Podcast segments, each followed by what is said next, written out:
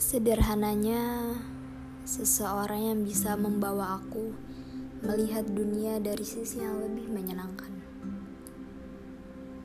Karena dunia itu kejam, gelap, dan dipenuhi oleh banyak kebohongan dan kepura-puraan. Aku hanya ingin seseorang yang seperti itu. Kalau kalian,